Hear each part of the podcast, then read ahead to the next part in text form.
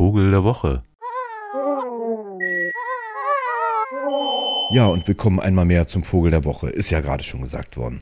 Es gab neulich eine Frage, ob eines Vogels, der in Halle und Umgebung eher selten anzutreffen ist. Eigentlich nur in Ausnahmefällen.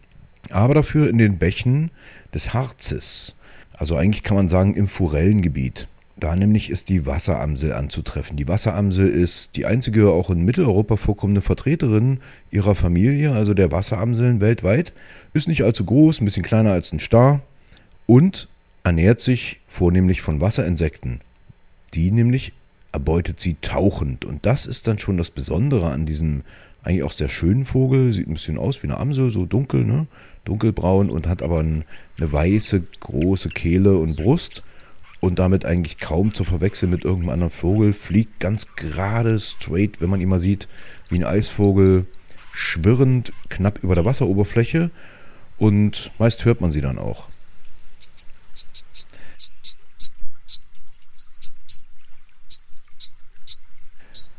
Die andere mögliche Lautäußerung oder die vielen, äh, die die Wasseramse so zutage bringt, die hört man kaum, weil ja immer der Bach rauscht nebenan. Aber das wollte ich auch nicht erzählen, sondern wie sie denn eigentlich unter Wasser jagt, so ein Vogel. Das ist ja schon eher seltsam.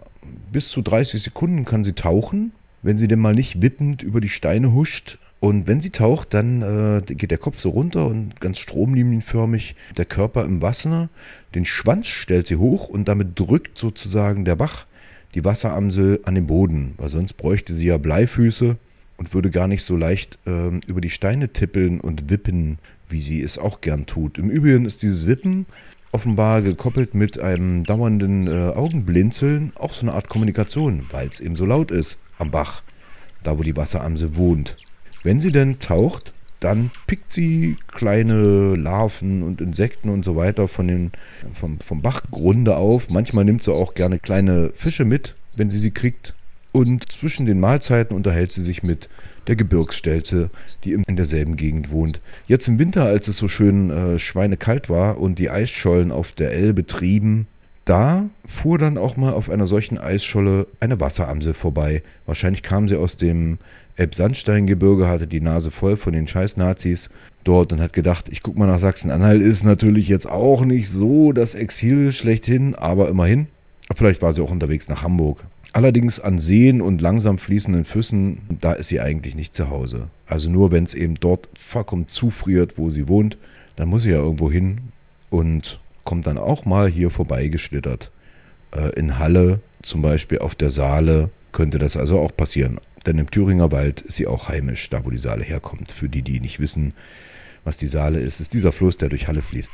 Ja, die Wasseramsel, der Vogel der Woche, ganz stromlinienförmig, immer in der Nähe von sauberem Wasser. Schöner Vogel und damit auch eine Empfehlung, mal wieder in den Harz zu fahren. Aber bitte die Ortschaften meiden, die lohnen sich jetzt weniger. Der Vogel der Woche, die Wasseramsel.